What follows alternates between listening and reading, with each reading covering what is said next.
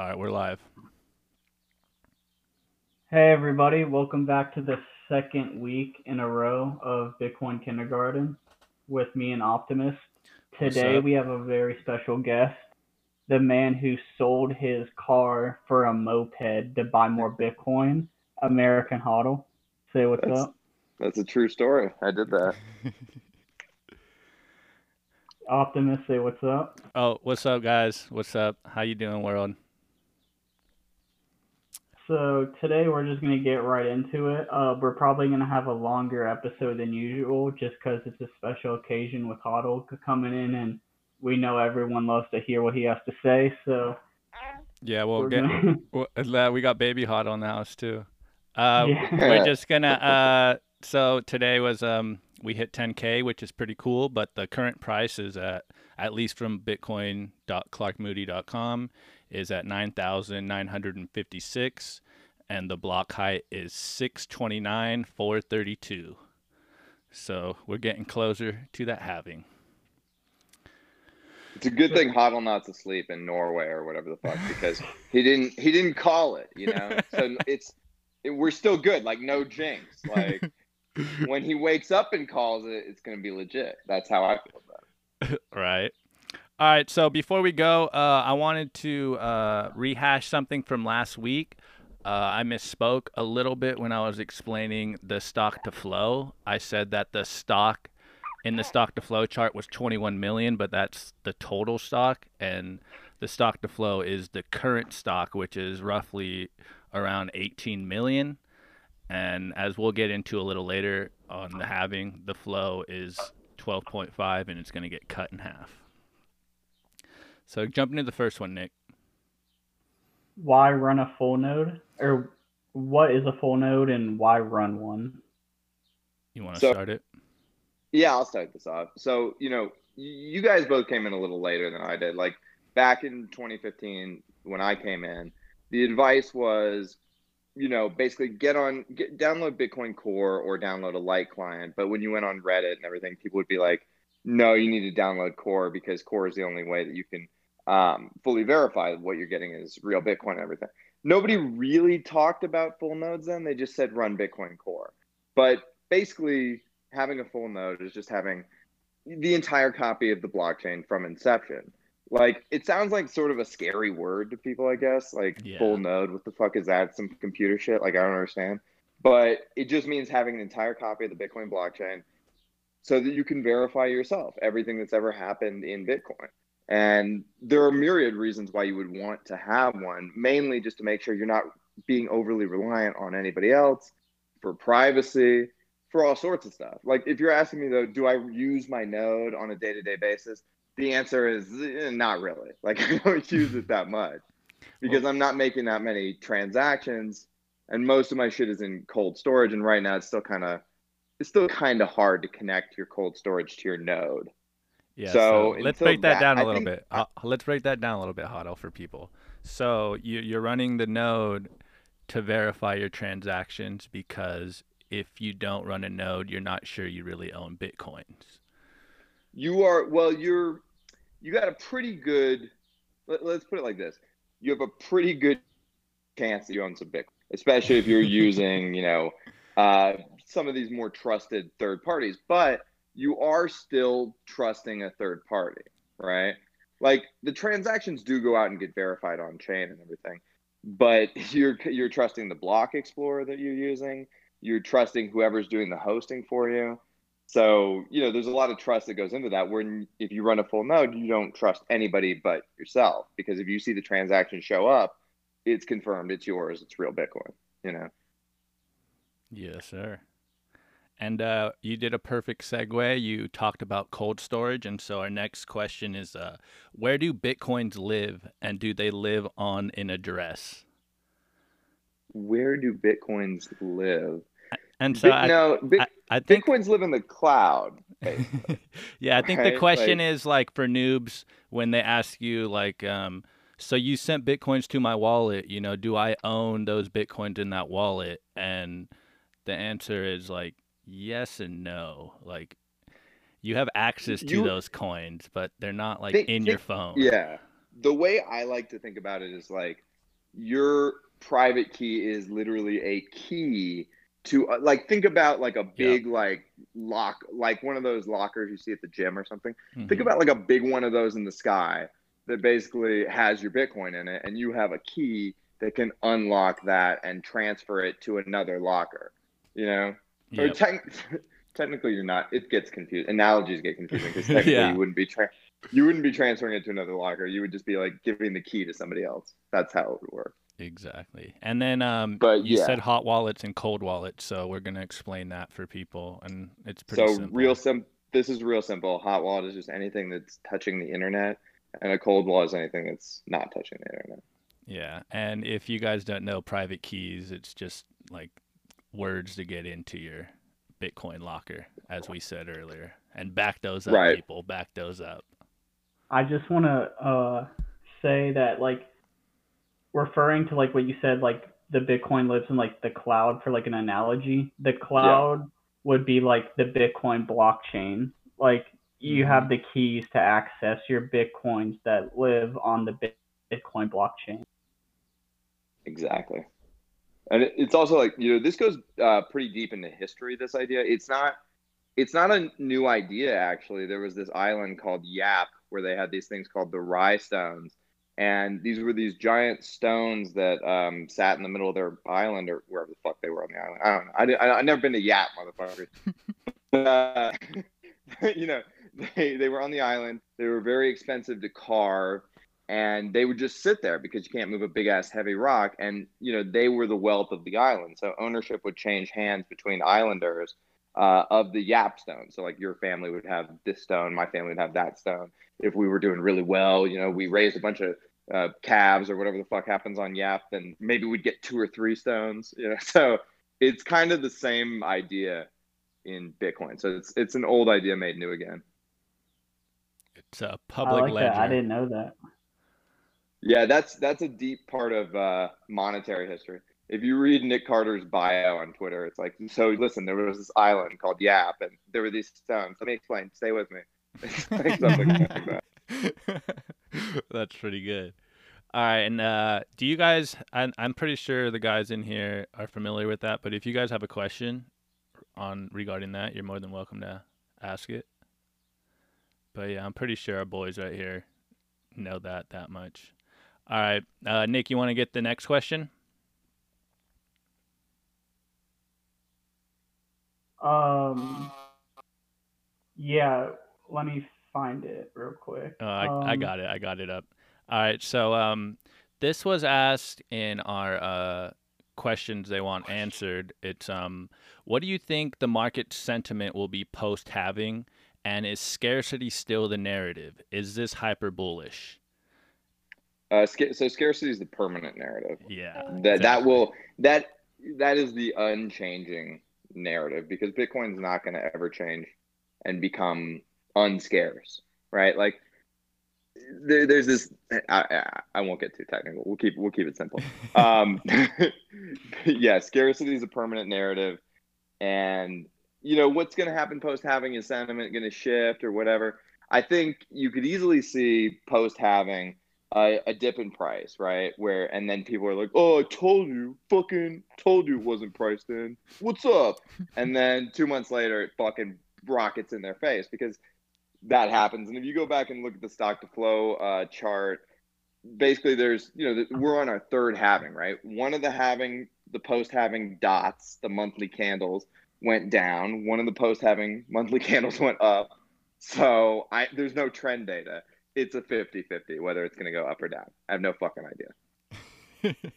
yeah, exactly. I mean, this is my first halving, so I'm I I don't know what's gonna go on, but I think I saw uh, Marty Bent tweet out and some others saying that uh basically it's gonna go unnoticed. It's just it's just Yes. the process of the code, and we you won't really see anything. You know, the price may do what it does, but This will be my, uh, This will be my second halving, and I will tell you guys like the halvings are non-events. I mean, yeah, the real at when we talk about the halving what and like the effect it has, what we're really talking about is you know sort of like that eight to 18 months post halving when the supply shocks begin to hit the market. And when the supply shock begins to hit the market, things get really frothy. People start to, the scarcity sort of kicks in. People fucking feel it, and they're like, "Oh fuck, I need to get my hands on this," right? And uh, you, when people like Preston Pysh talk about the model breaking to the upside, you know, basically he's saying S2F is going to get invalidated. The stock to flow model, it will be invalidated at some point, but he thinks he believes it's going to be invalidated to the upside, meaning the chart's just going to be so fucking bullish. yeah, it's hyper bullish, guys. You can't quantify it, you know. It's hyper And, bullish. uh, Right, exactly. So I think this time is. I had this like theory that's like the three touches, right? And you guys can tell me if this rings true for you. Is that every individual I talk to has this phenomenon or experiences the same phenomenon where when you first encounter Bitcoin, you ignore it. When you next encounter Bitcoin, you sort of inquire about it. You're like, oh, what's that? Is it still doing stuff? Oh, it's a thousand bucks. Oh, it's ten thousand. Oh, that's crazy. Um, and then the third time you touch Bitcoin, you're like, fuck, this thing is fucking twenty thousand. I need, I fucking need some, dude. And that's when you act, when you finally fucking make your buy and get invested in Bitcoin. You know, does that ring true for you? Uh, it that pretty much rings true to me. I I can definitely remember hearing about Bitcoin sometime around the Silk Road stuff, and I was like, yeah, internet nerd money, that's cool. Like I can buy weed, you know, in my neighborhood. Like I don't need the internet. And then I probably heard it, you know, at least one more time or something after that, and then I finally heard it once it broke 10k in 2017, and then I was like. I asked my cousin, I'm like, yo, like, have you heard of this Bitcoin stuff? And he's like, yeah, I actually might have some. And then I just went down the rabbit hole and watched YouTube videos and bought some that night. And I think mine was two touches, maybe three. I don't really remember them all. I remember hearing Silk Road and then my other touch when I just haven't haven't popped out of the rabbit hole. I got really lucky with mine. I bought it the first day I heard of it because um, my brother and his friends showed it so hard to me, and my um, high school self was like, you know what? I don't give a fuck if this is a scam or not. If everyone's making money, I'm gonna make money as well. So I just started buying Bitcoin. I like that. I like that like YOLO impulsive teenage boy mindset of just like, yo, let's do this, bitch. I'm I only had- in. I only had like 500 bucks from working that summer, and I was like, fuck it, like, why not? my um my theory though it it pulls out to like it, it's sort of like a fractal right? Because as individuals we have our three touches with bitcoin but you know the the masses and mass awareness they have three touches with bitcoin also. And like Hmm. you know the i think the first touch for people was like 2013 the price a thousand bucks. Maybe maybe let's say this is for let's say these are three touches for institutions because normal people are fucking idiots who don't care right? So like institutional investors guy like guys like Paul Tudor Jones and the hedge fund guys they heard about it at a thousand bucks in 2013 they heard about it 10 to 20 thousand bucks in 17 and they're starting to have their third touch right now and they're really going to have their fucking third touch at 100k and that's going to be like fuck i missed out. Paul Tudor Jones over there across fucking wall street for me getting rich this piece of shit even richer than i am. I need to be richer. I need some fucking bitcoins And one thing you see amongst people who keep seeing and touching Bitcoin but they never buy it is that they seem to go like they they obsess over it. Like Peter Schiff, Mhm. Peter Schiff talks about Bitcoin 24/7. Like he rarely tweets about gold anymore. And I don't even know what price he could have bought at, like 20 bucks or something. Or do you guys know? It was Yeah, like uh, he, dude, no, but below that, like like twelve dollars. Peter Schiff's been uh, in it for a long fucking time. You know, you know what this is? I just came up with a fucking great analogy for Bitcoin derangement syndrome. Bitcoin derangement syndrome is like the prom queen of your high school trying to pull you into a room and just fucking suck the shit out of your dick, dude. and you being too scared of a little bitch at the moment, or maybe not recognizing the opportunity because you're a little boy, right? And then you you think back on it like years later, and you're like, oh my god, she wanted to fuck, dude. We could have totally fucked that night, right? And then you start to go, you know what? She's ugly. She was ugly anyway. I never liked her. Uh, she's fat. She's fat now. Her personality is not good, dude. Bro, too real, too real. That's what Bitcoin derangement syndrome is. And then she hits you up again, and you still reject her, Yep. Even though you scroll through her Instagram. She's looking fine as fuck. Exactly. But you know, the underlying thing is like, I'll show her. I'm gonna fucking I'll show her. She didn't like me. You know? I'll show I'll show her for sure. That's that's what these dudes are like. It's like, no, you're never gonna show us. You're gonna end up poor and dead because you're old. And we're gonna be young and rich and balling. So suck my dick. Let's go. since, since we brought up Peter Schiff and and a Goldbug, um, I'm reminded of our friend Goldbug. He left a comment in on our Discord where he was saying that um, man-made scarcity is different than natural scarcity or God-made scarcity, and I think that that thinking's flawed because you know we have historical records of money being glass beads or people being interested in rare art and uh, like baseball cards and anything that's rare and fashion and stuff. And so, like we said before we got on the pod, it's funny how uh, gold gold bug logic works in regards to Bitcoin and how you said Hodl. What what you say? You said uh, the gold bugs are pessimistic and Bitcoiners are optimistic, and they're viewing they're like trying to take us back into the dark ages or however you put it. Yeah, gold is a fundamentally, or you know, gold investors are fundamentally uh, pessimistic, basically, like because you need something bad to happen to reinsert the gold standard, right? Like you can't, like Bitcoiners are building a parallel system where we can succeed with or without the current system. Like we're building the Bitcoin circular economy, right? So like Mm. we don't necessarily need to reinsert gold uh, during a moment of chaos. Gold bugs do need that.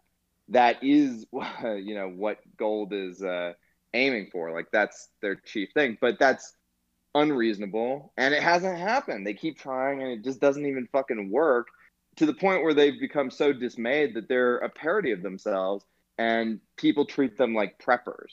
So, you know, it's it's it's a much maligned uh, investment in our current world. And to poke a hole in just what he said, which is stupid, um, there's no such thing as God made scarcity because there is a shitload of gold in the universe, a shitload of it. so where's the scarcity?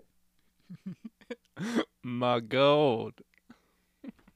and not only that, like the whole ma- th- like I always think whenever I'm um asked this question, like young kids, like high schoolers, they go crazy for online virtual shit, like hmm Fortnite skins, CS:GO skins.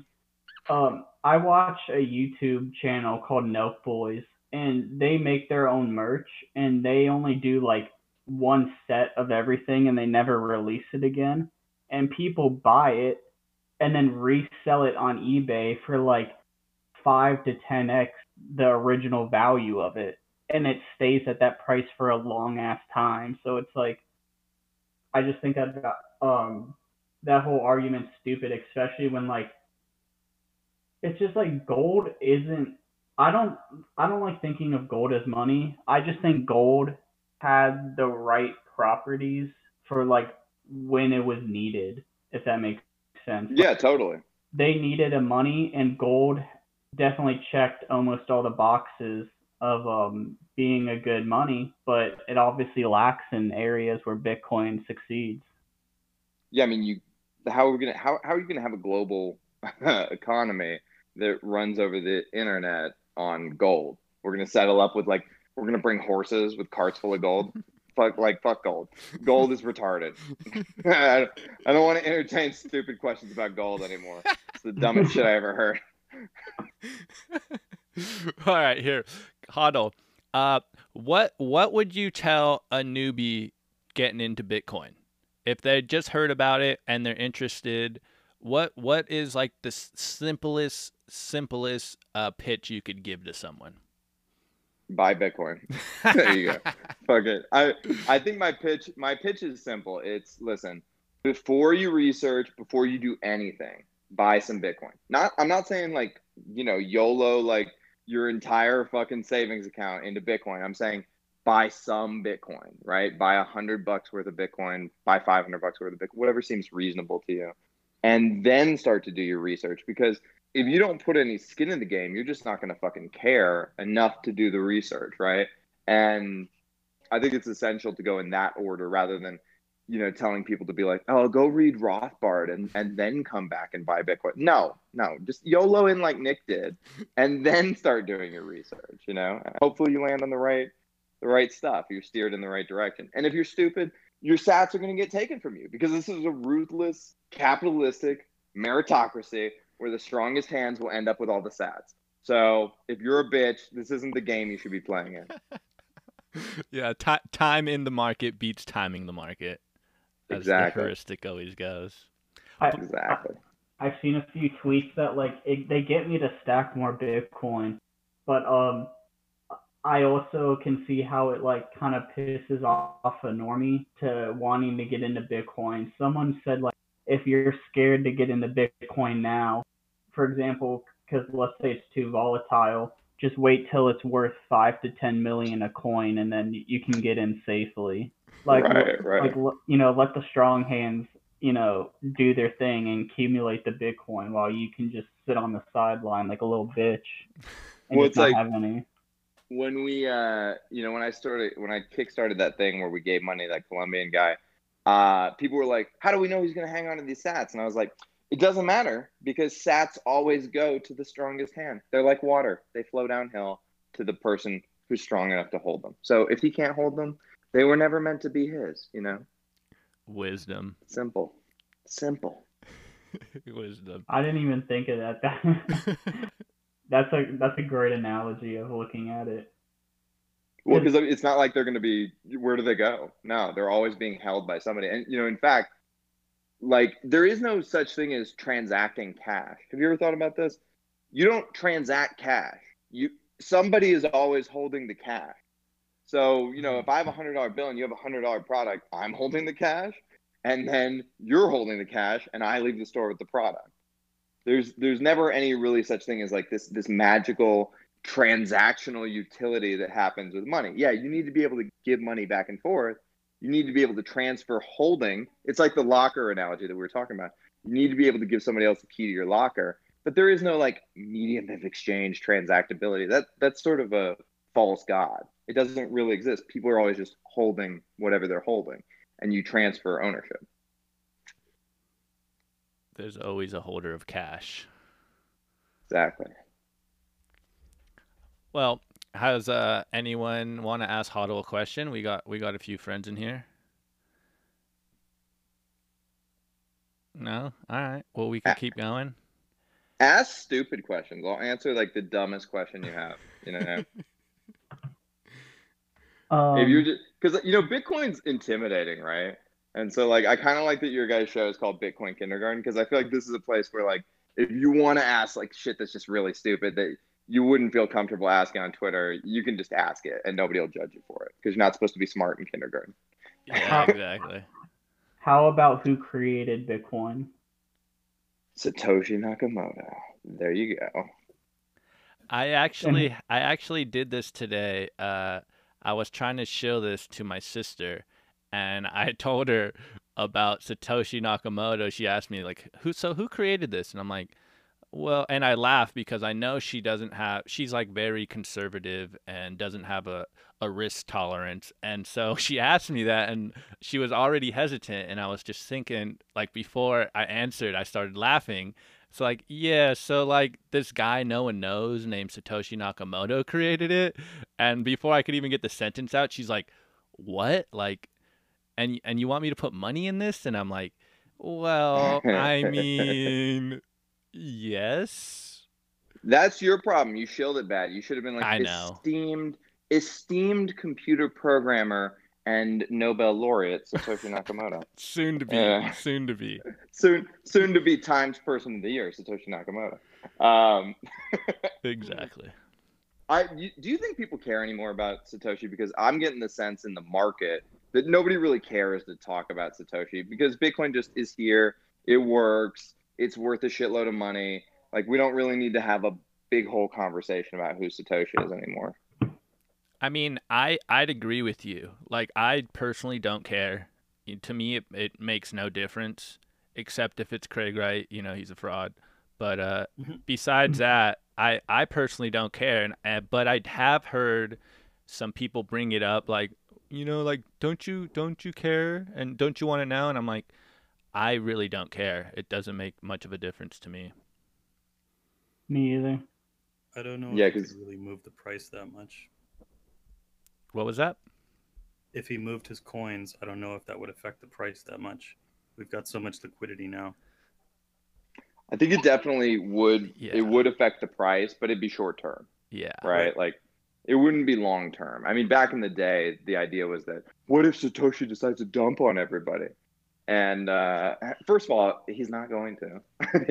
if Satoshi is still alive and he has access to his coins, he's not going to do that. Also, like, okay, uh, Nick Szabo was tweeting about commitment devices the other day, and basically, a commitment device is like if you know you got a piece of cake in the fridge, and so you you lock up your fridge because you're a fat piece of shit and you're going to eat that cake, right? So you're you're pre-committing yourself to not even you don't even have the opportunity to eat the cake because you've installed this commitment device, which is the lock on the fridge. Okay. So the fact that Nick Szabo is tweeting that out is kind of like, oh, Nick, you might be Satoshi. I So, was just about to say that. Are you are you kind of saying that you maybe burned your keys so that you don't even have access to them? you know what I mean? That's So that's, there's- that's what I think. Yeah, I mean, and It'd be it, inhuman to hold that much money and not touch it unless you couldn't Satoshi's he's been around a long time, ah. so like he could have ah. easily mined. I Yeah, mean, from a different account, and he could be sitting on 100k bitcoins, which is enough to have a fucking kick-ass life. And he'll never. He could just always be like, "Oh, I was an early adopter of the project," and he, you know, he probably knew that like destroying the million coins, like increased the scarcity of his holdings as well. He probably took a percentage of like I don't know, a couple hundred thousand coins, two or three hundred thousand coins, whatever. And he he can always hide behind the fact that I was just an early adopter. I wasn't Satoshi right? So I didn't like create it. I just, you know, I was one of the first people to mine it, which would be the smart move. And isn't it isn't it um like don't we not necessarily know if he mined those first million coins? We only know a few Coinbases that are linked to him that like Hal Finney got and stuff, right? It's a pretty, uh, I mean, we're convinced he It's a- is, but it's a pretty strong assumption. I think that he has a million coins. Like it's because we haven't seen them come back across the network. Like somebody could give you a much more detailed technical answer, but I think the gist of it is yeah, we we, don't need to haven't seen the coins come back across the network, so we don't know for sure that they're they're really you know they're really there, like that he really has all million in some sort of you know fucking address somewhere. like who knows? There's also like I remember there was some early tech stuff. I haven't heard anybody talk about this in a fucking long time, but like five years ago, I heard somebody talking about how uh, Satoshi, when he started the network, was running the network on 50 computers. And uh, I don't know where that analysis came from, but it's kind of interesting. It lets you know, like right up front, he knew even when he was the only participant how important decentralization was. Yeah, I It- haven't heard that. Um, based off some tweets I've seen you tweet on Twitter, um, you seem pretty confident that Satoshi was an American. Oh, dude, hundred percent, hundred percent. Or listen, it's either that Satoshi is Nick Szabo or Hal Finney, or a combination of the two, or Satoshi is Adam Back and he pinned it on Nick Szabo, like because you know the initials are reversed. Nick Szabo's not mentioned in the white paper, you know, and Satoshi types it, you know, in a British dialect. So it could easily be Adam Back, and he's like, you know what, I'm gonna fucking, I'm gonna put this trail of breadcrumbs in here. And also, like, I'll be honest, when I I, I was in the room with Adam Back at the unconfiscatable conference, and I'm scared to talk to him. He's too smart. Like, I did, I don't want to go up and be like, "Hey, Adam, I'm a dude who shit posts on Twitter," you know. so he could easily be Satoshi, like 100%. But if I have my guess, my best guess, Bitcoin is such an American system. Like it, it, it's founded on so many American ideals, right? And in a way, it's like the thing that saves America because it cuts off the people who are eroding America from power. And if you look at like Hal's tussle, you know, basically how basically and like we're wildly speculating about who Satoshi is, which we said we weren't going to do, but whatever, we're in it now.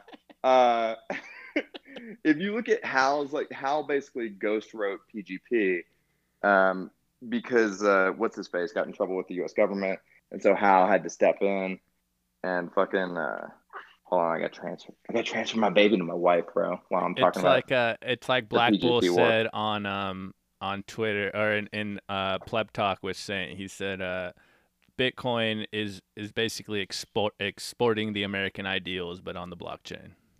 Exactly. It's it's it's basically creating inalienable rights in a way that actually are inalienable because once you have your Bitcoin keys, you know, you have the ability to store your time and your energy in something that is going to appreciate in value and not is not able to be seized from you. If the founding fathers had had the technology, they would have put the technology into into place because the whole idea of America is predicated on the idea that humans are pieces of shit and that America will repeatedly fail and repeatedly need to be restarted. That's why, like, I think it's time for us to kill some people. Like, I mean, if you look at the COVID crisis, like, Auto American purge coming soon. American leadership has failed people across the board. And in the olden days, it would be time to bust out the fucking guillotine, or in Yeah. America, the firing squad, because we're not gay and French. Okay, so that's what I'm saying. oh man, it's like uh, uh Bitstein said on the latest uh, noted with Preston Pysh. Uh, how I forget who he mentioned, but I think I I forget who it was. I don't want to put a name out, but he said um one of the founding fathers said. Uh, if anyone had even thought about making money out of paper, that they should get their heads chopped off. and Yeah, I think it was it was either Jefferson or James Madison. yeah, but yeah, they're right. one of those. That should be something we enshrine in the in the Bitcoin blockchain somehow. you know what I mean? Like once we get a Bitcoin standard in place, it's like, listen, you motherfuckers want to take us off this. Immediate beheading. Immediate. Sounds legit. I I'm just I'm down with it. I'm so proud of Satoshi for the fact that he made this whole thing. He's easily one of the ri- he is going to be the richest person on this planet soon. And he's not, you know, coming out and taking the credit. Like let's say if he's still alive, he's not moving coins, he's not, you know, going on fucking, you know, Channel 4 news saying that, oh, I'm Satoshi, yeah, I made this, blah, blah, blah. Like, he's not fucking Craig Wright, you know, trying to take credit for shit. He is just like, he made Bitcoin, put it out there, and stepped away from the project and just let it do its thing. And that really helped, I think, with its decentralization. And um, the fact that absolutely no one knows who he is is it is perfect. I think it's genius. Well, totally. And like, doesn't I mean, come on, the people that bring, believe Craig is Satoshi, it goes against Satoshi's character to act Yeah. like Craig. And another thing is, it show you show your hand when you say Craig is Satoshi because now I know you're stupid as fuck. Because I have never heard Craig say anything that's not gibberish. It's just straight gibberish all the fucking time. Yeah. I remember So- when he admit he he was speaking on that panel, and um, uh, not that panel. He was speaking at like a conference or something, and he's like, "Yeah, I remember stumbling across Bitcoin and reading the white Oh, yeah. paper." And then he kind of stood there. He's like, "Well, oh, I mean, I remember it when I wrote it." And Right, right. Well, uh, So, do you guys want to ask some that guy. question? I saw Joe was gonna chime in, but if not, we we can just keep going. And I mean, you you. I got a question. There we go. Hey, Hodl. What's up, gang? What's up? What's up, dude? Join the conversation. Um, something that I struggled with early in my uh, journey was the mantra of don't trust, verify. And I think for like someone new, um, the whole verify thing is kind of confusing. Like, what is, can you help explain to someone new what does verify mean? and how do you do it? So this is um this is a play. Do you guys know the etymology of the phrase "Don't trust, verify"? I am sort of familiar with it, but I, I have a bad memory, so you can Like the you- Russian thing? The the Russians were using trust but verify, and then Reagan Ah, stole it from okay, the yeah, Russians, right? And so in Bitcoin, the phrase became "Don't trust, verify," because you don't even need to trust anybody uh, and then verify on top of it. Basically, what "Don't trust, verify" means is it just means run a node, do things yourself, like fucking, you know, transact over the network yourself, like just be verifying yourself, like all your transactions, all your outputs, you know, that you have your ownership of your coins. That's all it means. It's it's a it's a kitschy phrase that takes the trust layer out of things. But I get where you're coming at when you say that it's confusing. And it's also like when you hear it, you kind of go, well, fuck, what am I supposed to do? Like compile the code base from scratch myself? Like I don't know how to do that, right? I mean, what what level of verification are we talking about? But the original like etymology of it was just like it was a play on trust but verify. And it and now we kind of have the a newer version of like be your own bank.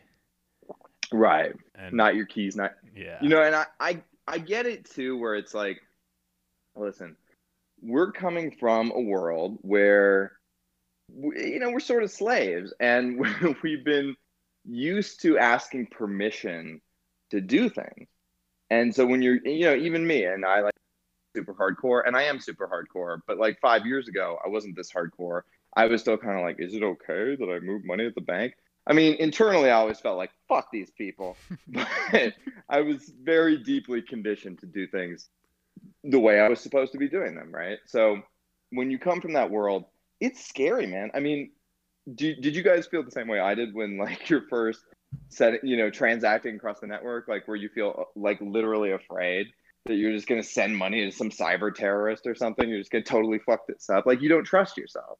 Oh, I was mm-hmm. petrified. I can Yeah, I can remember the ex- like my room. It was dark, and I was like sending sending some coins, and I like quadruple checked the address, and I was I was convinced I was sending it like, I- and it was just gonna poof and disappear, and it felt like the I I don't even know how long it took to verify, but it just felt so long for me to get a confirmation, and I had like a low key panic attack. I'm like, did I just lose my money? Like, what's going on? But how My good is that first- My moment? first How good So is that good. moment when it shows up? It was so Yeah. good. Go Oxtail. Go, Oh, I said my my first confirmation took like an hour. That's also confusing too, because you don't understand the mempool. Like you don't understand why some confirmations might be fast, some might be slow, like why it's a dynamic system, you know? Because when you're working on a trusted system, you're working on the person's word. And it's like if you know we transfer money like intra bank, it just goes from one account. It's a digital ledger that just, you know, automatically adjusts from your account to my account, right? So it's a little it's a little confusing to have this like dynamically adjusting mempool out in the wild. Yeah, and and uh, maybe if we got some some noobs that'll listen to this, we can explain the difference between decentralized and centralized systems. You basically just did. So Um, basically, um, oh, go Wait, ahead. Before you go on, I just want to say um, the reason why it takes it can take very long for a transaction to um, you know go through and verify and get confirmations. It's all security based. A lot of altcoins, also known as shit coins because they're really bad, will will try and suck you in by saying, "Oh, Bitcoin's it's too slow or it's too expensive. I don't want to pay a lot of money for fees. Um, you know, I don't want to have to wait a long time for my transaction to confirm, blah, blah, blah. But their coin, their altcoin is so unsecure and unstable. Like the the um the fact that Bitcoin takes a while to confirm, that's a feature, it's not a bug. Total one. I don't know if anybody's read Pierre's article. Um, Bitcoin is an impenetrable fortress of validation. Yeah, great. But it goes. You could you could put the word verification in there for validation, and it goes back to the same thing that we were talking about, right? Like the reason uh, it takes some time, like Nick was saying, because of the security, is because it's you could think about it like a you know like a sentinel or like a watchtower that is looking out for fraudulent transactions and then rejecting them before they get close to the perimeter, right?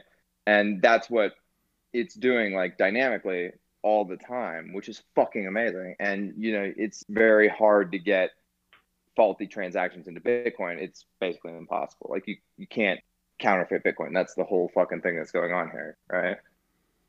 Yep. That's why we do it. Exactly. Exactly. And uh, Once I once once you realize that too, you're just like, holy shit, what do you mean? Like something digital can't be counterfeit? It's Yeah. fucking amazing. Exactly. And uh, just to add, um, impenetra- impenetrable force of validation is because everyone that runs the Bitcoin software is playing by the same rules. And so if you're trying to fake those rules or break those rules, we're all just going to boot you off the system, like how Ahado was talking about the Yap stones in the middle of the village. And if you try to mess with that accounting ledger, everyone will see you and it's the same same concept but just on a computer in the internet in the cloud Exactly. Exactly. Imagine you go and you know, you get drunk one night and you're like, fuck, I'm gonna fucking carve some of this rock for myself, right? But these are like big rocks that are hard to carve, and you spend all night doing it. And people hear you hammering, and they're like, "What the fuck? Ah, fucking Optimus piece of shit is over there trying to make his own money," you know. And then they kill you because this is an island of primitive people. to the gulags We we just don't let you. We just don't let you through the network. It's much more peaceful. yeah Hey, side note, real quick. Uh, uh, if anyone out there is interested, you can also check out Nick Carter's got a great article called "It's the Settlement Assurance is Stupid," and it Yeah, talks like about.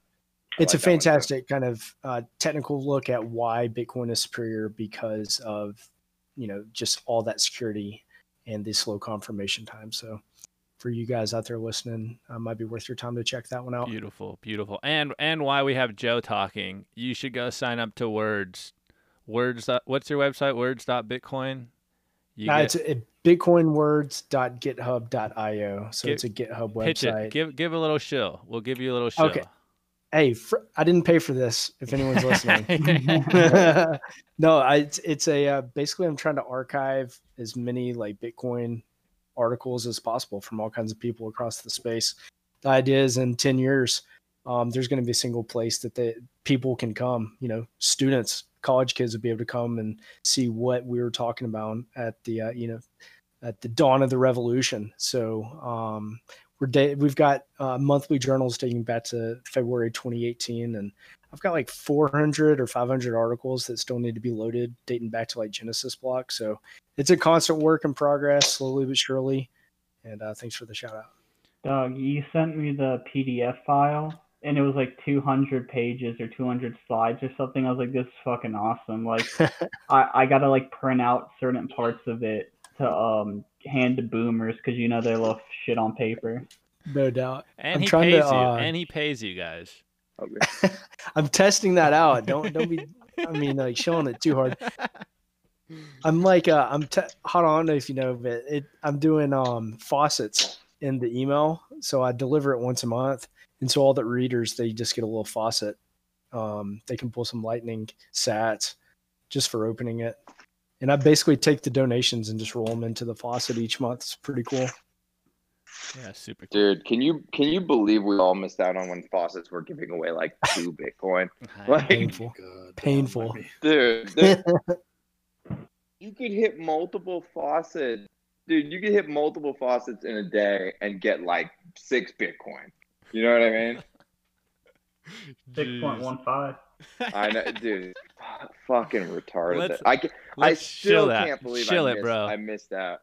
Let's let's give the mega bulltard chill for the noob that just stumbles on this. Wait for what? For six six- point one five. 6.15. I do. Listen up, bro. Listen up, my, my little noobs, my little baby noobs. Uh, if you get, there's a rumor going around. I know because I started it that if you get 6.15 Bitcoin, big-breasted women will just flock to you. Okay, your lifestyle is going to become like Dan Bilzerian's overnight. Now, listen, this is a gift and a curse. So, with great power comes great responsibility, young man. Act accordingly. That's all I'm gonna say. The li- shill lightly. He's shilling lightly. Eternal riches and big titty bitches will be yours. I uh, I love that meme. I love that meme because I just wanted to see if I could meme a random number into people's heads. Like 6.15 has no meaning. I just pulled it out of my ass. And now It almost does. it's on like it's on it's on Trezor's website and stuff. It's like it's fucking hilarious. and it rolls off the Yeah. tongue. It's like, you know, 6.15. It's just like, yeah. and that's what you need. That's why you got to just YOLO it. You're like, yeah, I didn't do a gay calculation. Like 6.15 motherfuckers. It 6.15 also has been such like an influence on people in the community, especially like me myself. Like me and all the Zoomers will be like, man, you know, keep pushing to that 6.15. You know, well, some dude, of us it's have a 6.15, and like you go on Bitcoin Twitter, scroll through the timeline, people are like, you know, posting pictures of their Cash App buys, and they're like one step closer to 6.5, blah blah blah, and I love I love it so much, man. Well, you know, because like for us, like uh, those of us that got in a little earlier, we had the 21 Club, is what it was called at the time. Now I see people talk about the 21 million club, and that means you have one Bitcoin, right? But the 21 Club at the time meant 21 Bitcoins, and that used to cost around like nine grand or something. And you know, this was still at a time when like Bitcoin could totally die overnight. Uh, so I feel like 6.15, you know, when I started that meme cost probably like 30,000 bucks or 40,000 bucks or something. So it was more like a listen, listen, Bitcoin is more secure now. There's less risk. So you're going to have to put in a little more if you want to reach the promised land, you know? That's where uh plus it motivates people to just, you know, who wants to stop at one coin? Fucking gay. keep, keep going, man. Is one really enough for you? You know? It's not enough for me. I'll tell you that. Amen. and no matter how much Bitcoin I accumulate, it just never seems to be enough. It never is enough. You'll know we're in a full bull market when you're feeling like true, strong regret about the decisions you made over the past like year and a half. You, you're gonna be like, "Fuck, can't believe like fucking ate that sushi dinner that cost a hundred dollars. Like, what an asshole I am." You know, like those. Dude, those I'm already there. sats. I, I bought I bought some like Yeah. boots. They were like two million sats, and I was like, dude, like I want some nice boots, like look kind of fresh. And now I'm like, shit, dude, like I should have just bought some more Bitcoin. Like, what am I doing? I mean, I still I got the driving- boots, but like, dude. you know, I drove my wife fucking insane during the last bull run because uh, I, I was like walking around. I was like, you know, I was like, we spent six thousand dollars on this couch, and uh, it's a no nice one- couch, by know, the way. Yeah, this could have been this could have been a quarter million dollars. Oof. Okay, so Not that nice. Just gonna say, Not that it's not nice. it's not worth. This is a Lamborghini you're sitting on. I hope you fucking enjoy it. You know. and she was like, "Listen, I'll accept this for like two days, but you can't do this for three weeks, which is what you've been doing." I'm like, "All right, fair enough, fair enough." It's also a great way to start thinking about stuff and like training your brain. Like, you know, um, Bitcoin Tina talks about it all the time. You know, repricing the world in Sats. You know, Yep. There are Google Chrome extensions. So, like, let's say if I were to go on Amazon and look at a bunch of shit, it'll next to the U.S. dollar price, it'll also show the Bitcoin price in it and how much satoshis it costs. And you're kind of it. It makes you kind of think like, do I really need Yeah, this 87th sweatshirt from Amazon? No, I'd rather just buy the Bitcoin. Well, and you know what you're talking to actually bleeds into a super important point, Nick, which is like, okay, like everyone's going to do that, right? And so what happens when everyone does that? Products that don't add value to people's lives in the immediate are going to die off. And there are a lot of products like this. Like it's what Pierre calls the high velocity trash economy. It's just all mm-hmm. these cheap plastic goods we buy on Amazon because we're just like, oh, it only costs 25 bucks. YOLO, bitch. Woo! But if you could wait and buy a quality item that was going to like last a lifetime, let's say, or you could wait and get something that was 10x better or something that hadn't even been invented yet, then you would wait. But right now we're just like, oh yeah, fucking Amazon deal of the day, let's do it. right? Like we're all mindless consumers. And uh, in a world in which deflation takes hold, people are going to be much more comfortable saving their money. And also here, I'm going to bleed this one more. There's this idea that velocity of money in Keynesianism is the thing that causes, uh, you know, that basically like speeds economic activity, right? Like that creates economic activity. That in, you need inflation to encourage spending. It's the stupidest thing in the world. You don't need to encourage spending. People need to spend on items to fucking do stuff in life. That's but they don't need to spend on items that are junk. So when you increase inflation in the economy artificially, creating balance creates more junk products. On the back end of that, you have these stupid fucking baby boomers who grew up. Uh, nobody on Bitcoin kindergarten is going to be a baby boomer, so fuck you, fuck the baby boomers, right?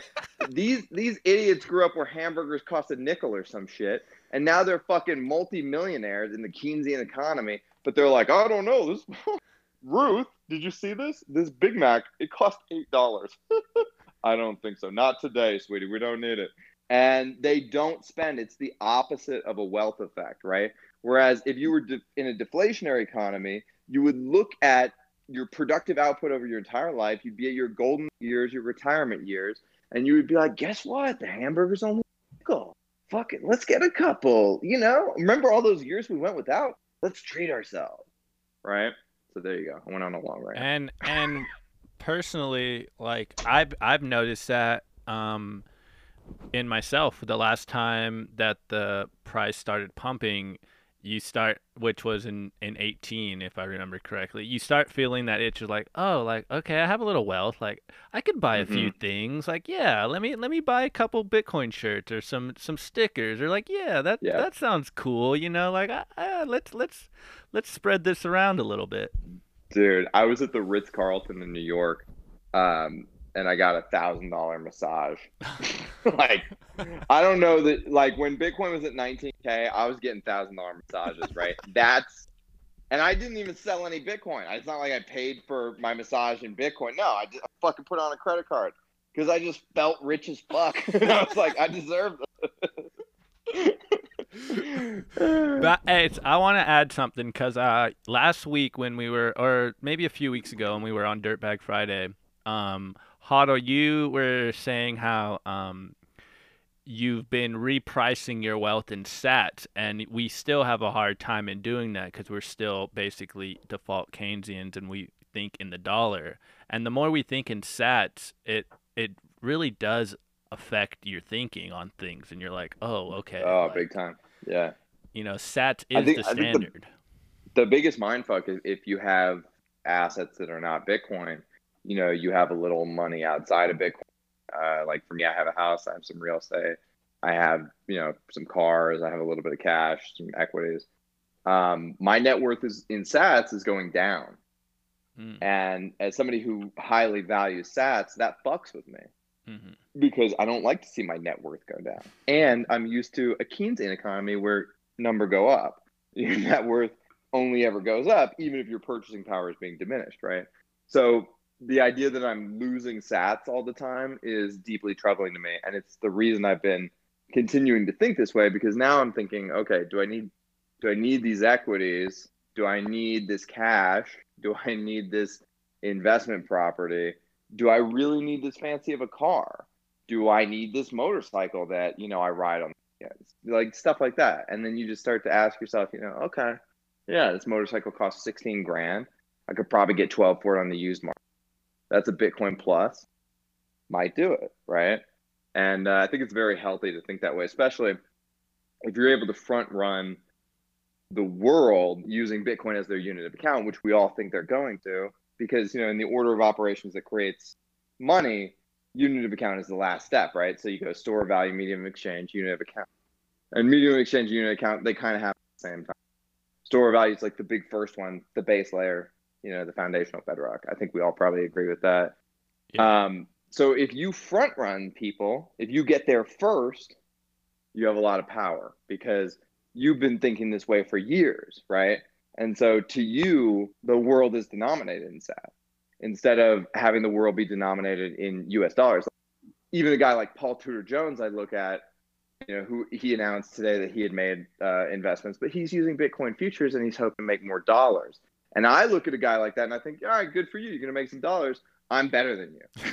like I'm ahead of you in this game, in this race that we're playing, because I know that we're all going to be pricing in sats eventually. Now, like you're a baby boomer, you're going to fucking be dead because you know your life is basically over. You're already like a dead man walking. And uh, I'm being really mean to baby boomers. but, but uh, for him, it's never going to be. He's never going to. He doesn't think he's ever going to live in a hyper Bitcoinized world. And you know, he's probably right. Like he's however old, like 65 or some shit. And so if it takes 30 years, he'll probably be dead before it happens, right? But for us, we're going to be here for a while. And so I would like to start thinking ahead of others so that when, you know, they cross the finish line, I've been fucking having a beer for like hours just chilling. Also, um, for like people who think like, oh, Bitcoin will never catch on and succeed, blah blah blah, you know, all the doubters and haters. Well, then what the fuck happens when fiat, you know, the U.S. dollar uh, hyperinflates?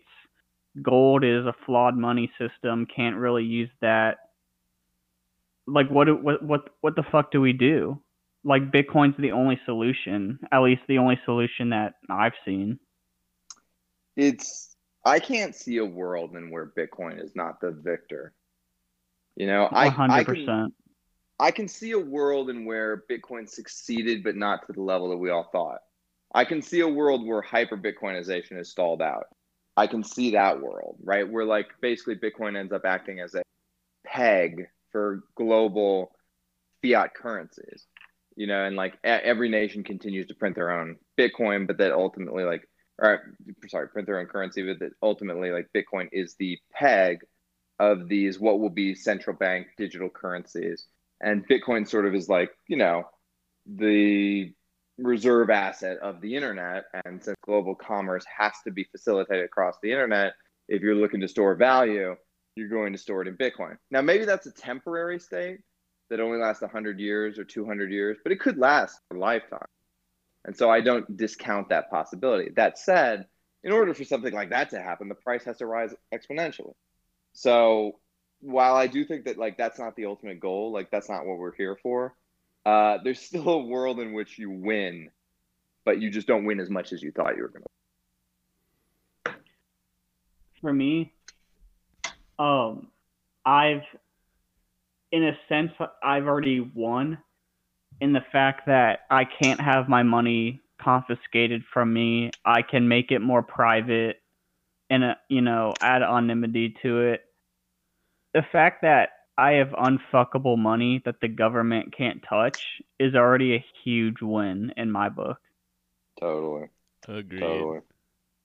Um, I I got a, a question that I always get, and since we're being super bullish, it's the same question I always get, and they say, um, how can Bitcoin be money if it's so volatile? And I have a response, but let's let's hear. What's your What's your response? Because I already have a pattern response. Yeah, my my response is that's what you expect as as an asset becomes monetized. It's it's you know it's gonna it's gonna be a roller coaster ride, and further the fact that it's a free market money, you know, there's no one that's that's making sure it's a certain price. It's you know it's gonna go up and down, and we don't know where it's gonna go, but the fact that we're front running this new money, you know, it, it's a great opportunity for us to hold it, and the short term doesn't mean much because number go up. And yeah, I think I basically have the same pitch that I give people, and I kind of rely on evolutionary science. Just explain to them. I say, listen, there's no stasis in nature. Okay, mm. accept that. That's a that's a foundational principle you need to build on. Bitcoin is not static. Neither is the dollar. Neither are any of the world's currencies. They trade against each other. You just don't know about it because you're a regular person who doesn't do currency trading, right? So it's like Bitcoin is an evolving system. So to think that the, you know, sprout that you're looking at now, like like if I if we were all staring at a, you know just a little sprout, and I was like, hey, this is going to be a mighty redwood tree you know, if you didn't know that that could happen, that was possible, you would think I was lying to you. I was basically selling you magic beans, right? And it's like sometimes magic beans are fucking real, right? that's basically like I think how people need to think. I think it's just really man, it's really fucking hard to talk to normal people who've never thought about because you're just talking to sheep and they're just like bah fucking Paul Paul Krugman says and you're like fuck Paul Krugman dude who cares like right or they're just like oh bah can I can I buy stuff with it in the store? Uh, no, you can't. You stupid piece of shit. It's a store value right now, not a medium of exchange. Uh, uh, bah, I don't understand. Isn't Venmo good enough? No, you fucking stupid asshole. Venmo is just fiat, and they surveil you. it's like you're not you're not even talking to real people. Thinking Also- clearly, they're just they're thinking via convention. Also one of the things is people have to realize with bitcoin you can buy and sell whenever the fuck you feel like it. Exactly. you know like let's say if i wanted to sell stocks i got to wait for the market to open. I got to contact my financial advisor if he controls it. Or i got to you know do shit on you know e-trade or whatever the fuck i'm transacting on there there's a process to it and stuff. It takes time. But with bitcoin you just transfer it to an exchange hit sell and as soon as you know you have a buy your buy order filled you get the money. And it's that's why we saw like a huge crash like when everything was dropping like all assets were dropping. Bitcoin dropped like 50% in one day. It's like yeah cuz all the weak hands who got scared are able to sell so easily. And then what do we see? What um it went down to like 3800 and then went right back up to 5400 cuz you know all the smart hands i know me myself i bought that dip. I bought like around low 4k and um i would not be surprised if you two were stacking hard Oh, I, I know bitcoin twitter was stacking hard i was seeing screenshots of people buying constantly and um they call like when the price drops super hard there's a line of people called the hodlers of last resort who will buy and hold at any price, especially when the price dips. They're the ones who constantly keep buying it. And then after it dips, it kind of levels out, then shoots back up. Because these people who understand what Bitcoin is and you know what it brings to the table, they're buying it. They're not selling anything. I haven't sold a coin in I don't know how long. Years. Totally. When if you're a noob, I want you to understand this very clearly. There is no possibility that Bitcoin can go to zero because I will buy every Bitcoin 50 cents each. So there's no the the this the floor is 50 cents, right? And then what happens when you add another hot? The floor is a dollar. And then you add, you know, two more like us, and then two more, and then two more, and then two more. That's where you get to the price floor that are made up of all the people that are crazy like us, who are the hodlers of last resort. And what it means to be a hodler of last resort is to have superior conviction. I mean, one of the thing, the problems with the altcoiners is they don't believe in the future they're selling.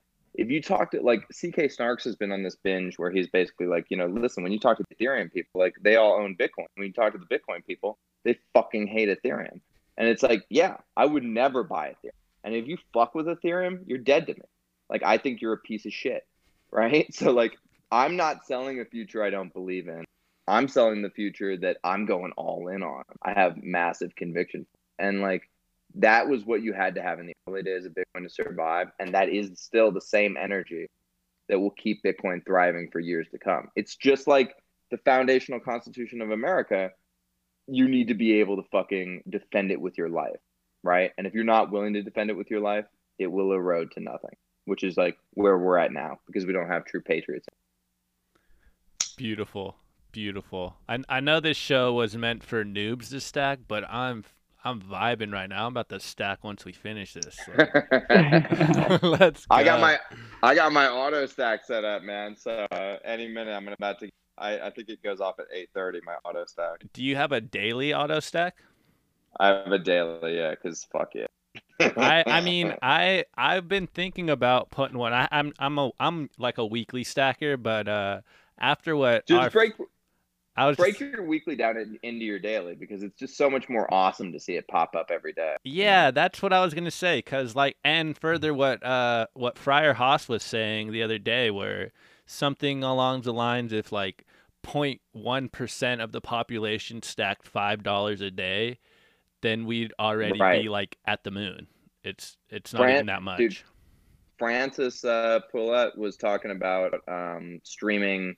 Like he's he's he like runs Bull Bitcoin, right? And I think he's uh, done the functionality for himself only at this point. But he has buys streaming in every minute.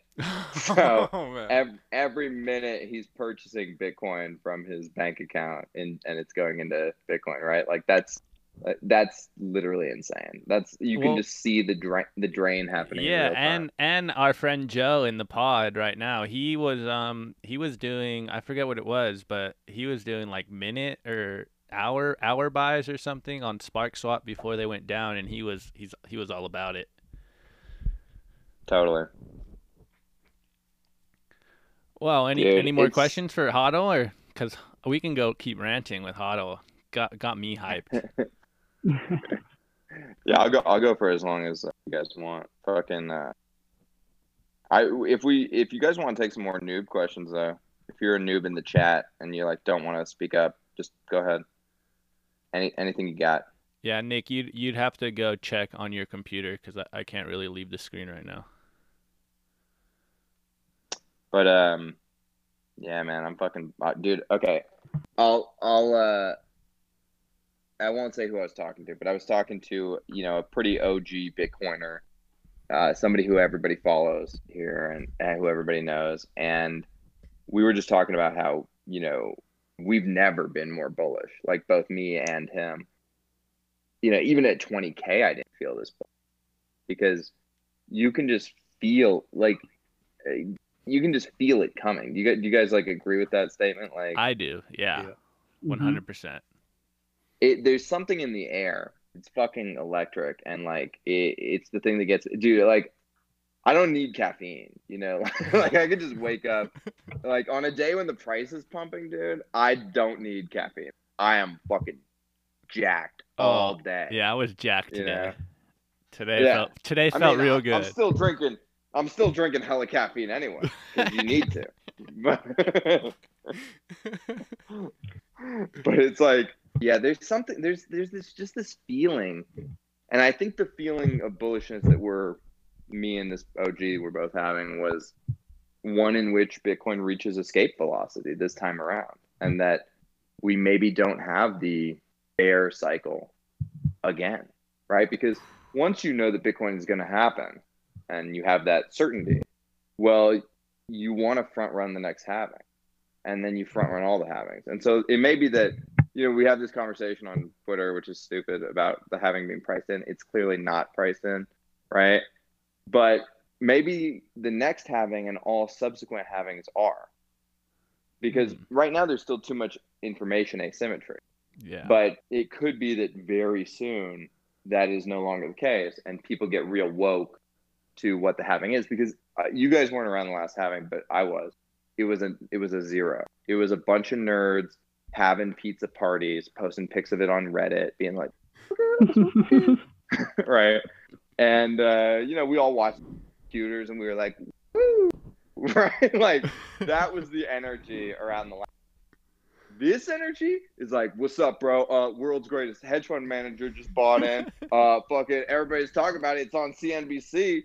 Fucking the money is getting printed at an exponential clip right when Bitcoin hardens. Let's do this thing. Every every American just got a twelve hundred dollars stimulus check.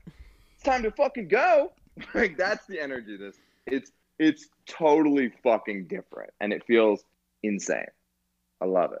yeah, it I feel feels like it's only gonna get better yeah. as time goes on. I was gonna say it feels like a like we're all watching the tidal wave coming in, and we're just like, "Yep, like it's it's almost to the shore. Like we're and we're ready, Mhm. as ready as we can be. We're like on the cliff, on top of the cliff. Like hopefully, you know, we don't get swept away, but it seems like it's coming for us right now. I will tell you too, like you're not gonna get what you think you're gonna get out of the people in your life, right? Like Mm. somebody, I there was this saying I saw that I'd never seen before. It was like people will forgive you for being wrong, but they'll never forgive you for being right. Yeah, Jimbo Right? posted that today. Yeah, dude, that's that says it all, man. For real. I experienced that. I experienced that. I thought like I was gonna be like, "What's up? I'm a multimillionaire now. Fuck it, I got rich off Bitcoin. Remember when I told you dumbass about it and you didn't? You know, like I was doing that kind of shit. Like I was being kind of a dick because I was just so people wrote me off. People made fun of me. Yada yada. So like, you know, it's it's it's revenge in a certain sense. But when I did it, just the reactions were so bad. like people people just acted like ostriches and just put their head in the sand. It wasn't even like they were mad at me. They just acted like I didn't exist, you know? It was fucking strange, dude. Dang wisdom, because I'm like at that point right now where I'm like telling my friends, like guys and family, like guys, come on, like Yeah, you should be you buying sa- this. You want to you want to save them, but honestly, if you like care about those relationships, you would do your like your best thing to do would shut the fuck up. and no, I'm serious. I And know, I not know. bring it up.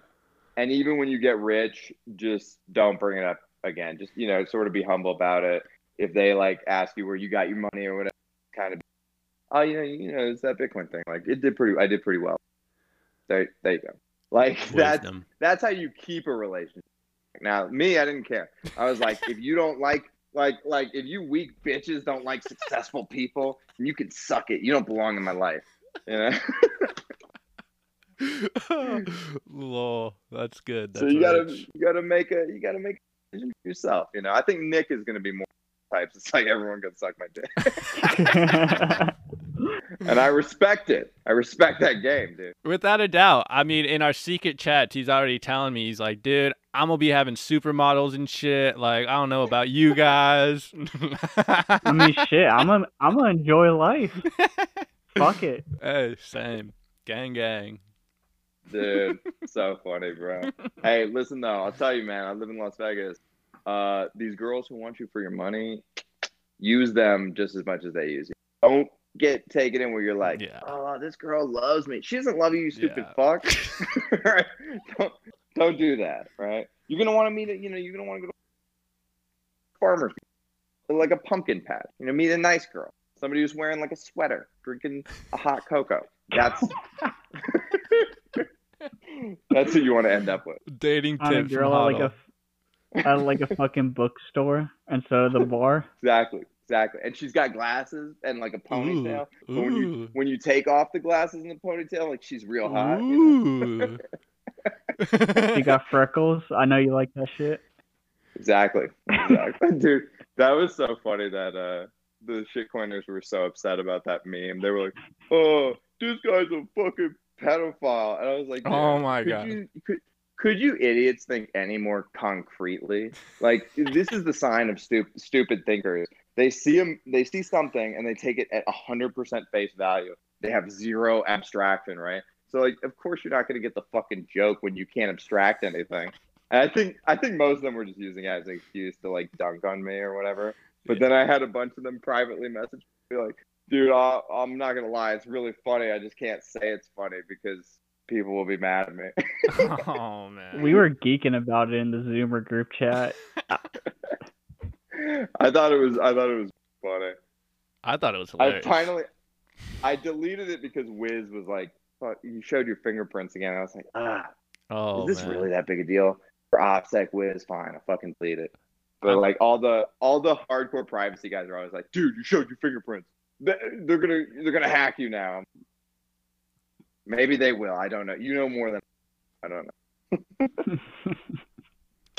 I mean, I saw a good good debate going on on Twitter versus uh like number go up crowd and then the privacy censorship resistant crowd and uh I'm blanking on who it was, but they were saying like no one cares about that. It's all about number go up and everyone else was like it's literally intertwined like it's it's one in the same, you know? Like Yeah, there's a real division. there's a real division, I think, between those two sects of the tribe. You can sort of feel it. Like, I view like myself and Matt Odell as on different sides of this, but I'm trying to be really sympathetic to like Matt's viewpoint, you know, because I do think privacy is. I just I happen to not personally care about my own privacy. You know, so I'm not trying to stand in like I think Matt sometimes feels I'm trying to stand in opposition to him, like undo what he's doing, but really I am not trying to do that. I I just personally I don't give a shit, right? And maybe that's the wrong attitude to have, but that is the attitude I have, and I can't shake it because I've been living so publicly for so long that it, it would feel weird to not be. Yeah. Interesting.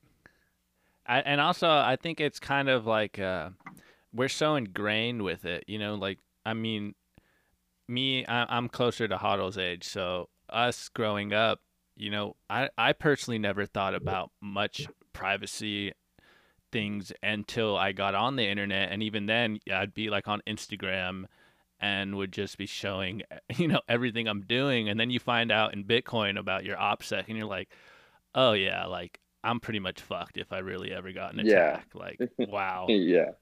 like yeah, I should have done Totally. better. I think for the Zoomers, man, it's like uh, you guys came up in a different time, right? Like somebody was explaining to me that, like, you know, when when you guys were in high school and shit, like people would post your like if you were being a drunk dumbass at a party, people would post your ass to the internet, right? That shit didn't happen during my generation, Yeah, so we didn't have the same sort of like trauma. Don't let them see what you're doing and shit. Like I used to act a fool all the time, but there was no video. So I didn't I'm end up on lucky we didn't have Snap- video, man. Snapchat, you know, yeah. Oh, me too, dude. If there was video of some of the shit I did, uh, it, it's over. Like I, I would just be so embarrassed of that shit still to this day. You know, the fact that it's like in the ether and it's gone away is. I'm very happy about that. this is this is the uh the groomed and and mellowed out Hodl. Imagine, imagine younger Hodl. oh, it was bad. It was it was bad. It was bad, boys. It was bad. It was really bad. It was bad. Uh, so this is me. This is me as like an adult man with children. you should have seen me as like a 17 year old. It's not good. oh man. Um. So Nick, did you find any questions, or did we answer them all? I think we might have been caught up. Um, on the Discord, I think we're all caught up with questions, but I have some loaded up here. All right. Um, who controls the Bitcoin network? Mm, let me think about that. Not just All give a rote, not just give a rote answer. Um, so miners, uh, economically validating nodes, and hodlers. Those are the people who I think control the Bitcoin network. I mean, hodlers control the price, so that's not really necessarily a function of the Bitcoin network, but economically validating nodes, miners, and that's that's just going back to our full node. Like, an economically validating node just means you have to actually use your node, right? You can't like spin up a node and it's just you know it's every day it's recording the bitcoin blockchain but like you're not using it you're not signaling out you're not sending transactions out so I think uh, yeah I think OXTail said um the participants. Is that what you said? Because I mean, uh, yeah, yeah, I agree with that. Um, no one really, no one person, no central author- authority controls uh, the Bitcoin network. It's like decisions are made by social consensus, you know, with the miners um, and the participants who use the actual protocol. So it's really like the only truly decentralized money out there. You know, like a lot of these altcoins claim to be decentralized. They're not in any way. They're all Yeah. centralized. Like some dude will release a coin one day and then like an hour later be like, "Oh yeah, check out my decentralized thing with even though I'm the one controlling everything about it." It's just this is why um, altcoins get um, exceedingly complicated and become like these elaborate Rube, Rube Goldberg machines, is because they're trying to obfuscate the fact that they're not decentralized. They're trying to hide the fact that they are fully centralized and there's a committee of a few people who say what happens on chain, right? a hundred percent. And like I, I feel like there's also a backwards way of thinking. When uh, Satoshi built Bitcoin, I think I heard that he had written the code first, and then he released the white paper. Yep. Whereas I think a lot of altcoins Right. do the opposite. When if you if in in Justin's Sun Tron's case, he just plagiarized a bunch of other white papers, so he didn't even write his own white. it's so retarded that people would invest in that shit, man. But you know, here's the thing. It's like um, I put out this tweet that was like, you know, hey, in crypto, we're all one big happy family, and like everyone should get together and fucking, you know, like sing kumbaya. And uh, then I put a second tweet under it that was like, if you read this, like you're a fucking dumb piece of shit. Fuck yourself, right? like, and uh, basically, if you believe this, what I'm saying, like you're a dumb piece of shit. And all the shitcoiners were t- retweeting it unironically because they don't do their due diligence. They didn't look through the tweet thread. They were just like, "Oh yeah, crypto's a fucking happy family." Retweet. it's like, uh, you, you guys are such easy marks. You could feed the shitcoiners anything. That's what I love to do is feed them misinformation on. It's fucking hilarious. Beautiful. uh, so Nick, you got any more? We'll we'll be a little respectful to Hodl's time. He's got a family over there. Um, what happens when Bitcoin are lost? Uh, so Bitcoin can be lost for individuals. They're still on chain, but it's basically like our storage locker analogy we were using earlier. You know, the storage locker exists and you lose the key to it, right? But that key is not something that can be copied.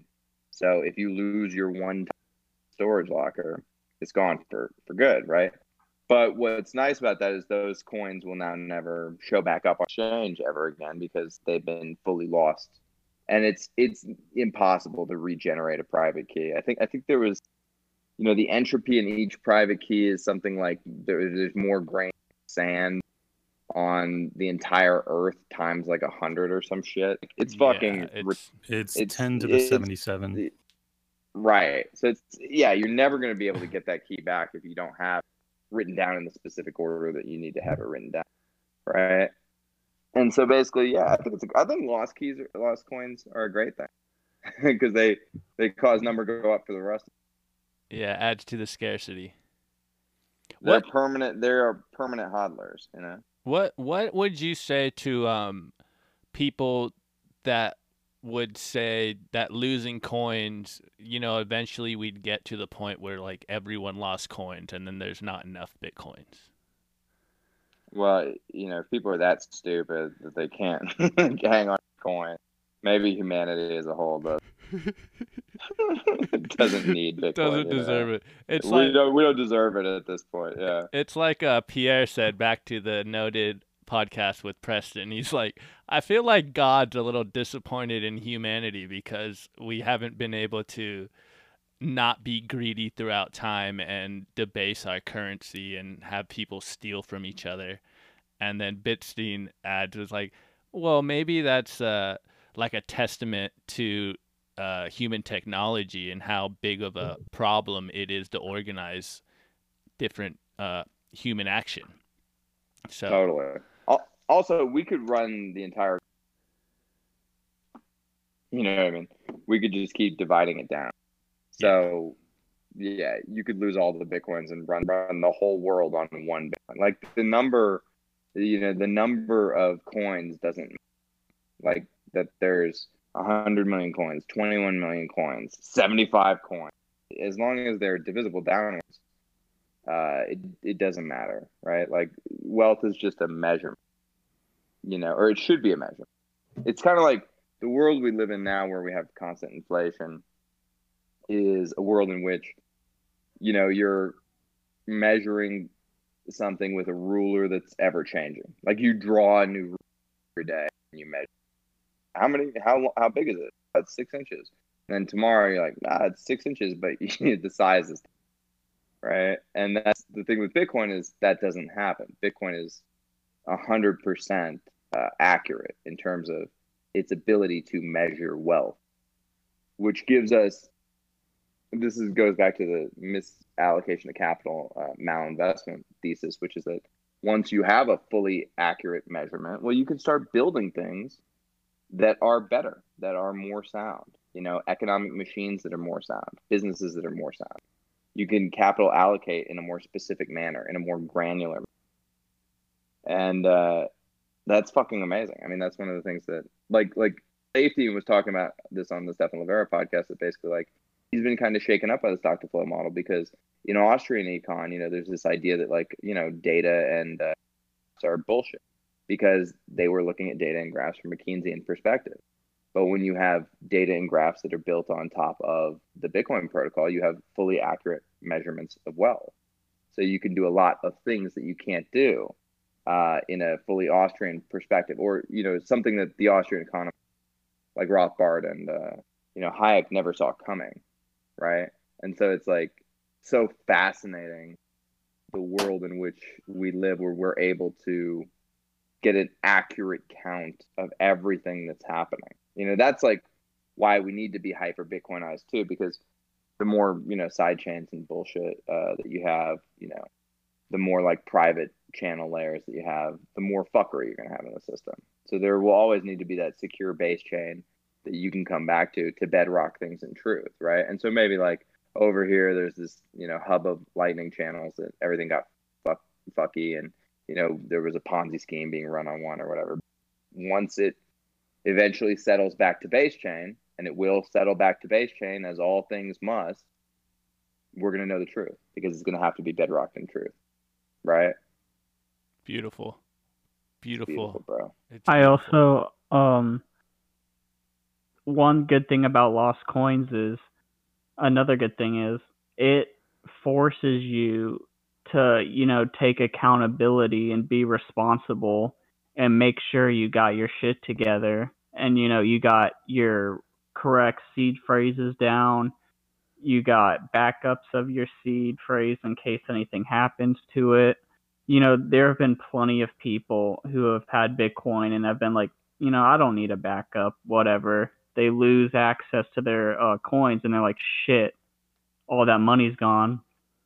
And I fucked up. It punishes you to make these silly mistakes. And it, you know, it's like uh, accidentally putting your hand on a hot stove. If you get burned, you're, going to learn and not make that same mistake again. And in the in the long run that benefits you because you actually start to learn shit where i feel like in the current system you can keep getting burned without you know learning anything because you're not taking any responsibility for yourself Yeah, it's like uh, I think it was Gigi who said Bitcoin is life. You know, like there's no refunds in life. You don't get time back, and it it makes you it makes you start thinking in a certain way.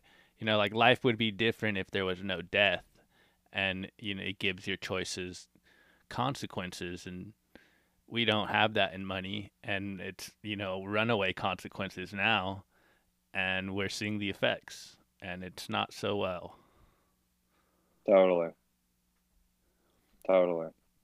Yeah, I agree about personal responsibility too. It's like we live in this world where nobody is personally responsible for anything. I mean, like, and especially like, you know, from our generation down to next generation, you know, all these calls for socialism. It's I always think about this, and I'm just like, you know, if you if you idiots wanted to do socialism, you could do it right now under a capitalist system, right? But you don't want to do socialism because you're all takers. so mm-hmm. who's who's going to you know create productive output in a world where you're all takers and this is sort of like an Ayn, Ayn Randian philosophy you know but it's true. Like there are certain people who hold up the world. Like a guy like Elon Musk is going to do so much more than somebody who's going to sit on the couch and be like I have a gender studies degree. It's like uh-huh. It's a Native American gender studies degree. Uh-huh. It's an albino Native American gender shut the fuck up. Shut up. You know? Like Elon Musk is trying to get us to Mars, you know. If he says something off color, if he says something racist, well, guess what? We still need to go to Mars. Okay, so I don't care. like, uh, Oh man. i agree that there's always going to be people who sit on their ass and uh, complain that other people have more money and more success than them and say that they deserve it when they clearly don't so many fucking people. I, I saw I saw people on Twitter complaining. This is normie Twitter, by the way. They were complaining that Bill Gates has too much money and he didn't work at all to deserve what he has and he like had his company given to him. Like some bullshit lies. Like just blatant you know bullshit. And um Oh yeah. they were saying how he shouldn't be allowed to have that much money and that he needs to redistribute it to you know the masses and stuff. And it's just so fucking stupid.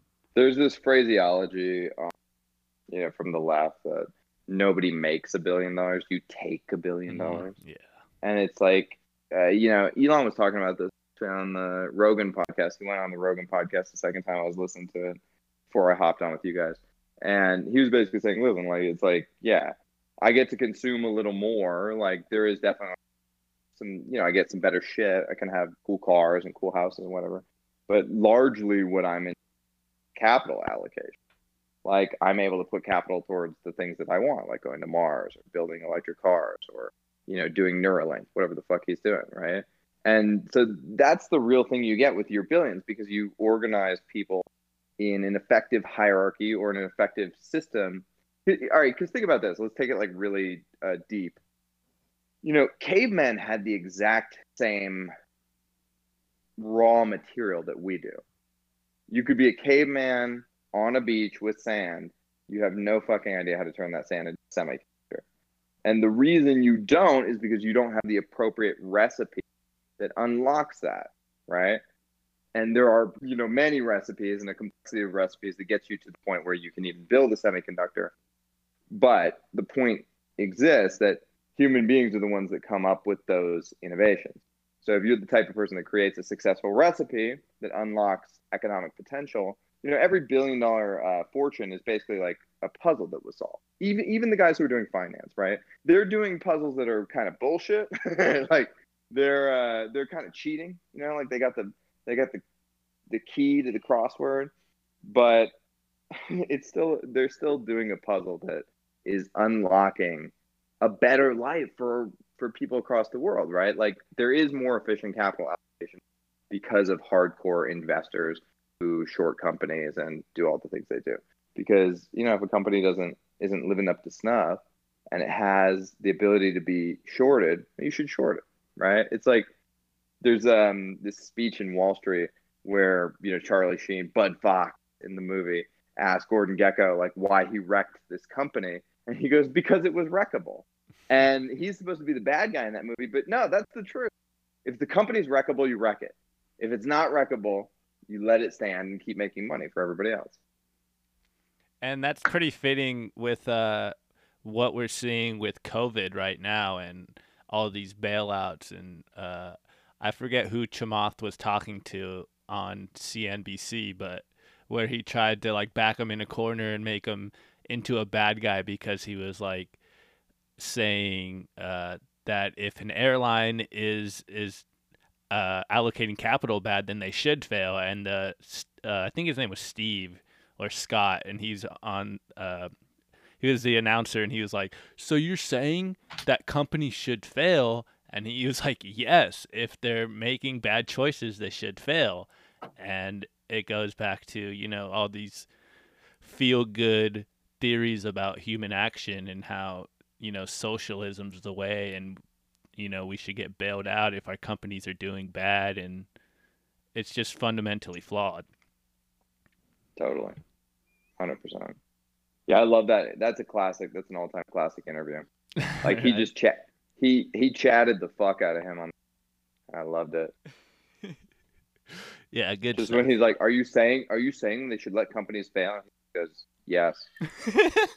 Fuck yeah. right. That's the energy you should have. That's the energy you should have when you're talking about Bitcoin. You know, it's just like, are you saying that Bitcoin's gonna be worth millions of dollars? Yes. yes.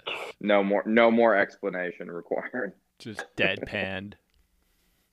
uh, this is. I think this is something I don't quite understand. Is like when you're um when you like have this belief in Bitcoin and you know like what's going on here and you know what's happening.